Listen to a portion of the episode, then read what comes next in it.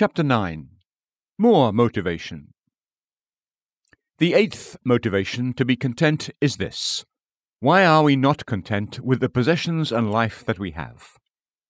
Perhaps if we had more, we would be less content. Covetousness is a dry drunkenness.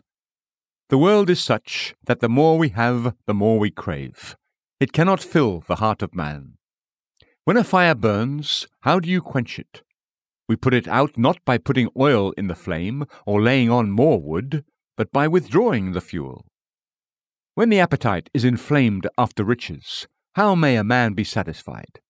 Not by having just what he desires, but by withdrawing the fuel and moderating and lessening his desires. He who is content has enough. When someone with edema thirsts, how do you satisfy him? Not by giving him liquids, which will inflame his thirst even more, but by removing the cause and so curing the illness. The way for a person to be content is not by raising his estate higher, but by bringing his heart lower.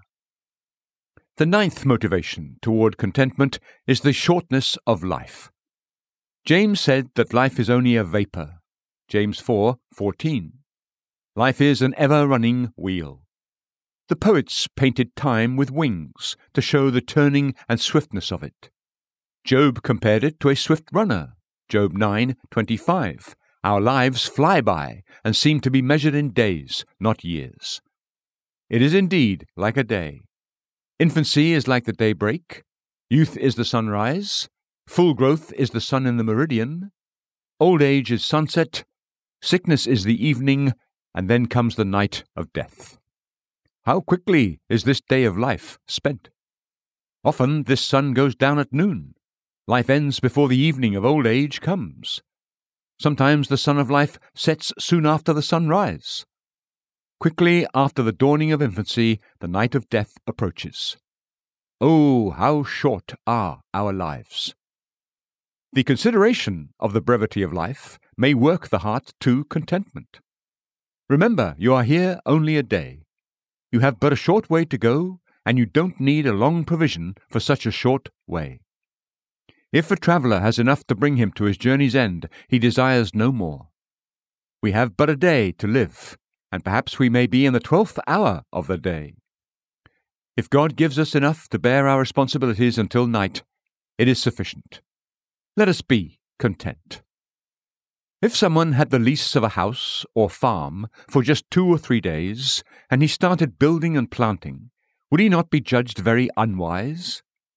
So, to thirst excessively for the world and pull down our souls to build up an estate, when we have just a short time here and death so quickly calls us off the stage, is an extreme folly.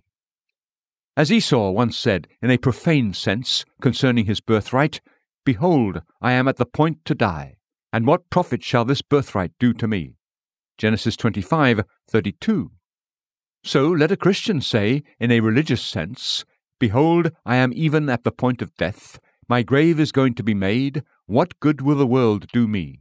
If I have enough until sunset, I am content.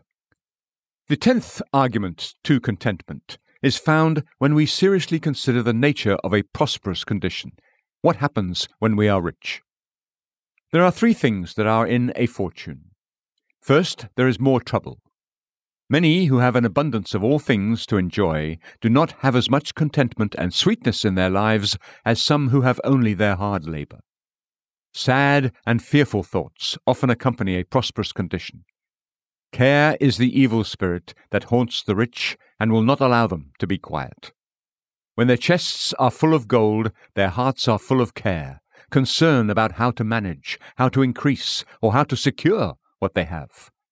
So much trouble and perplexity come with prosperity. The world's high seats are very uneasy. Sunshine is pleasant, but sometimes it scorches with its heat. The bee gives honey, but sometimes it stings. Prosperity has its sweetness, but also its sting. To have enough with contentment is far more desirable. Jacob never slept better than when he had the heavens for his canopy and a hard stone for his pillow. A large, voluminous estate is like a long trailing garment, more troublesome than useful. In a prosperous condition, there's more danger. This shows itself in two ways. The first is in respect to the person himself. The rich man's table is often his snare. He is ready to engulf himself too deep in these sweet waters. In this sense, it is hard to know how to abound. You need a strong brain to bear intoxicating wine. You must have much wisdom and grace to know how to bear a high condition. Either you will be ready to kill yourself with worry or gorge yourself with luscious delights. Oh, the hazard of honor, the damage of dignity. Pride, security, and rebellion are the three worms that breed when you have plenty. Deuteronomy 32 15. The pastures of prosperity are overgrown and overfed. How soon we are broken on the soft pillow of ease. Prosperity is often a trumpet that sounds a retreat. It calls men away from the pursuit of religion. The sun of prosperity often dulls and puts out the fire of zeal. How many souls has the disease of abundance killed? They that will be rich fall into temptation and a snare. The world is wet cement at our feet. It is full of golden sand, but it is quicksand. Prosperity, like smooth Jacob, will undermine and betray. If we are not vigilant, a great estate will be a thief to rob us of heaven. Those who are on the pinnacle of honour are in the most danger of falling. A lower estate is less hazardous. The little rowboat rides safely by the shore when the gallant ship advancing with its mast and topsail is cast away. Adam in paradise was overcome, but Job on the dunghill was a conqueror. Samson fell asleep in Delilah's lap. Some have fallen so fast asleep on the lap of ease and plenty that they never woke up until they were in hell. The world's fawning is worse than its frowning, and the world is more to be feared when it smiles than when it thunders. Prosperity in Scripture is compared to a candle. His candle shined upon my head. Job 29 3. How many have burned their wings around this candle? When it is overripe, the corn sheds, and fruit, when it mellows, begins to rot. When people mellow with the sun of prosperity, their souls generally begin to rot in sin. How hardly shall they that have riches enter into the kingdom of God. Luke 18:24. Their golden weights keep them from ascending the hill of God. Should we not be content that we are placed in a lower circle? So what if we are not in as fine dress as others? We are not in so much danger. As we lack the honour of the world, we also lack its temptations. Oh, there is such an abundance of danger in affluence. We see, by common experience, that when the moon is declining and waning, lunatics are sober enough, but when it's full, they are wild and more exorbitant. When men's estates are waning, they are more serious about their souls and humbler. But when it is the full of the moon and they have abundance, then their hearts begin to swell with their estates, and they are scarcely themselves. Those who write concerning the several climates observe that if you bring those who live in the northern parts of the world to the southern part, they lose their appetites and quickly die. But if you bring those who live in the more southern and hot climates into the north, their appetites and stomachs mend, and they live a long time. Allow me to apply this. Bring a man from the cold, starving climate of poverty into the hot southern climate of prosperity, and he will begin to lose his appetite for good things. He will grow weak, and I wager all his religion will die. But bring a Christian from the south to the north, from a rich, flourishing estate into a low, barren condition, into a more cold and hungry air, and his stomach will mend. He will have a better appetite for heavenly things. He will hunger more for Christ. He will thirst more for grace, and eat more at one meal of the bread of life than at six meals before. This man is now likely to live and stand firm in his religion. Be content, then, with a modicum. If you have just enough to pay for your passage to heaven, it is enough. The second way a prosperous condition is dangerous is in regard to others. For the most part, a great estate draws envy to it. But where there's little, there is quiet. David the shepherd was quiet, but David the courtier was pursued by his enemies. Envy cannot tolerate a superior. Envious people know how to live only on the ruins of their neighbors. They raise themselves higher by bringing others lower. Prosperity is an eyesore to many. The sheep that have the most wool are soon fleeced. The barren tree grows peaceably. No one meddles with the ash or willow, but the apple tree and the plum tree will have many rude admirers. Oh, be content to carry a lesser sail. Those who have less revenue have less envy directed at them. Those who bear the fairest frontispiece and make the greatest show in the world are the bullseye for envy and malice to shoot at. A prosperous condition has a greater accountability. Every person must be responsible for his talents. You who have great possessions in the world, do you trade your estate for God's glory? Are you rich in good works? Grace makes a private person a common good. Do you disperse your money for public uses? It is lawful, in this sense, to put our money to use. We all need to remember that an estate is a deposit. We are stewards of it, and our Lord and Master before long will say, Give an account of thy stewardship. Luke 16 2. The greater our estate, the greater our responsibility. The more revenue we have, the more accountability will be required. You who have a smaller business going in the world, be content. Where he has sowed more sparingly, God will expect less from you. The eleventh motive to contentment is the example of those who have stood out because of their contentment. Examples are usually more forcible than precepts. Abraham was called out to fiery service, and such as was against flesh and blood was content. God told him to offer his son Isaac. This was great work, because Isaac was the son of his old age, the son of his love. He was the son of the promise. Christ the Messiah was to come of his line. In Isaac shall thy seed be called. Genesis 21:12. To offer up Isaac seemed to oppose not only Abraham's reason, but his faith too. For if Isaac were to die, the world, for all he knew, would be without a mediator. And if Isaac were to be sacrificed, was there no other hand to do it but Abraham's? Must the father be the executioner? Must he who was the instrument of giving Isaac his being be the instrument of taking it away? Yet Abraham did not dispute or hesitate, but believed against hope. Romans 4:18 and was content with God's prescription. When God called him to leave his country, Abraham was content. Some would have argued, What? Leave my friends, my native soil, my excellent situation, and turn pilgrim? Abraham was content. And Abraham went blindfolded. He went out not knowing whither he went. Hebrews 11 8. God held him in suspense. Abraham did not know where he was wandering, and when he did come to the place God laid out for him, he didn't know what opposition he would meet with there. The world seldom looks favorably on strangers. Yet Abraham was content, and he obeyed. He sojourned in the land of promise. Hebrews 11 9. Look a little at Abraham's pilgrimage. First he went to Haran, a city in Mesopotamia. When he had stayed there a while, his father died. Then he moved to Shechem, then to Bethel in Canaan.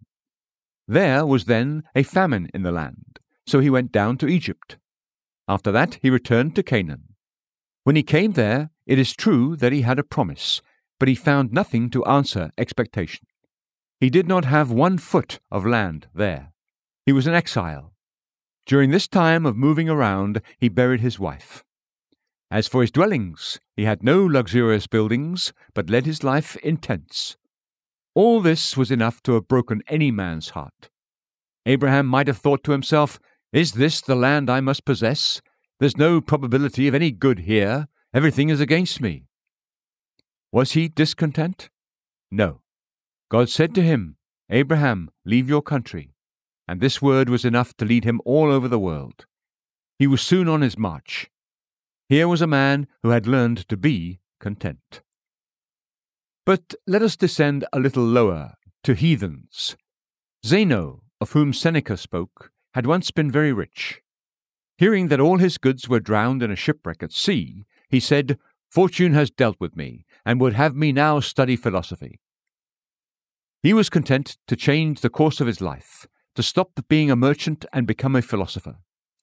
If a heathen spoke this way, should not a Christian even more say, when the world is taken from him, that God wants him to stop following the world and start studying Christ and how to get to heaven more? Do I see a heathen content and a Christian distressed? How did heathens vilify those things that Christians magnified? Even though they did not know God or what true happiness meant, heathens such as Aristotle and Plato spoke very sublimely of a spirit or deity and of the life to come. And for those Elysian delights, their final resting place that was real only in their imagination, they undervalued and condemned the things here below. That they should strive to be content with a little was the doctrine they taught their scholars and which some of them practiced. They were willing to make an exchange, less gold for more learning. Should we not be content, then, to have less of the world so that we may have more of Christ? Christians should blush to see even the worldly heathens content with only provisions for the journey, but to see themselves so transported with the love of earthly things that if the things begin to diminish a little and the list of supplies grows short, they murmur and are like Micah. Ye have taken away my gods which I made, and what is this that ye say unto me? What aileth thee? Judges eighteen twenty four. Have heathens gone so far in contentment? Is it not sad for us to come short of those who came short of heaven? These heroes of their time, how they embraced death itself. Socrates died in prison. Hercules was burned alive. Cato, whom Seneca calls the lively image and portrait of virtue, was thrust through with a sword. But how bravely and with what contentment of spirit they died. Shall I, said Seneca, weep for Cato or Regulus or the rest of those worthies who died with so much valour and patience? Did not cross Providence make them alter their countenance? Do I see Christians appalled and amazed? Did death not frighten them, but it distracts us? Did the fountain of nature rise so high? Will not grace, like the waters of a sanctuary, rise higher? We who pretend to live by faith, may we not learn from those who had no other pilot but reason to guide them? No, let me go a step lower, to creatures void of reason. We see every creature content with its allowance, the beasts with their food, the birds with their nests. They live only on providence. Will we make ourselves below them? Let a Christian go to school with the ox and the donkey to learn contentment. We think we never have enough and are still storing up. The fowls of the air do not store up. They sow not, neither do they reap, nor gather into barns. Matthew 6:26. It is an argument that Christ brings to make Christians content with their condition. The birds do not store up, yet they are provided for and are content. Christ asked, are ye not much better than they? Matthew 6:26. If you are discontent, are you not much worse than they? Let these examples awaken us. The twelfth motive for contentment is that whatever change or trouble a child of God meets with, it is all the hell he will have. Whatever eclipse may be on his name or estate, I may say of it as Athanasius said of his banishment It is a little cloud that will soon be blown over. He has crossed the gulf. His hell is past. Death is the beginning of hell for the wicked, but it puts an end to the hell of the godly. Ask yourself, what if I endure this?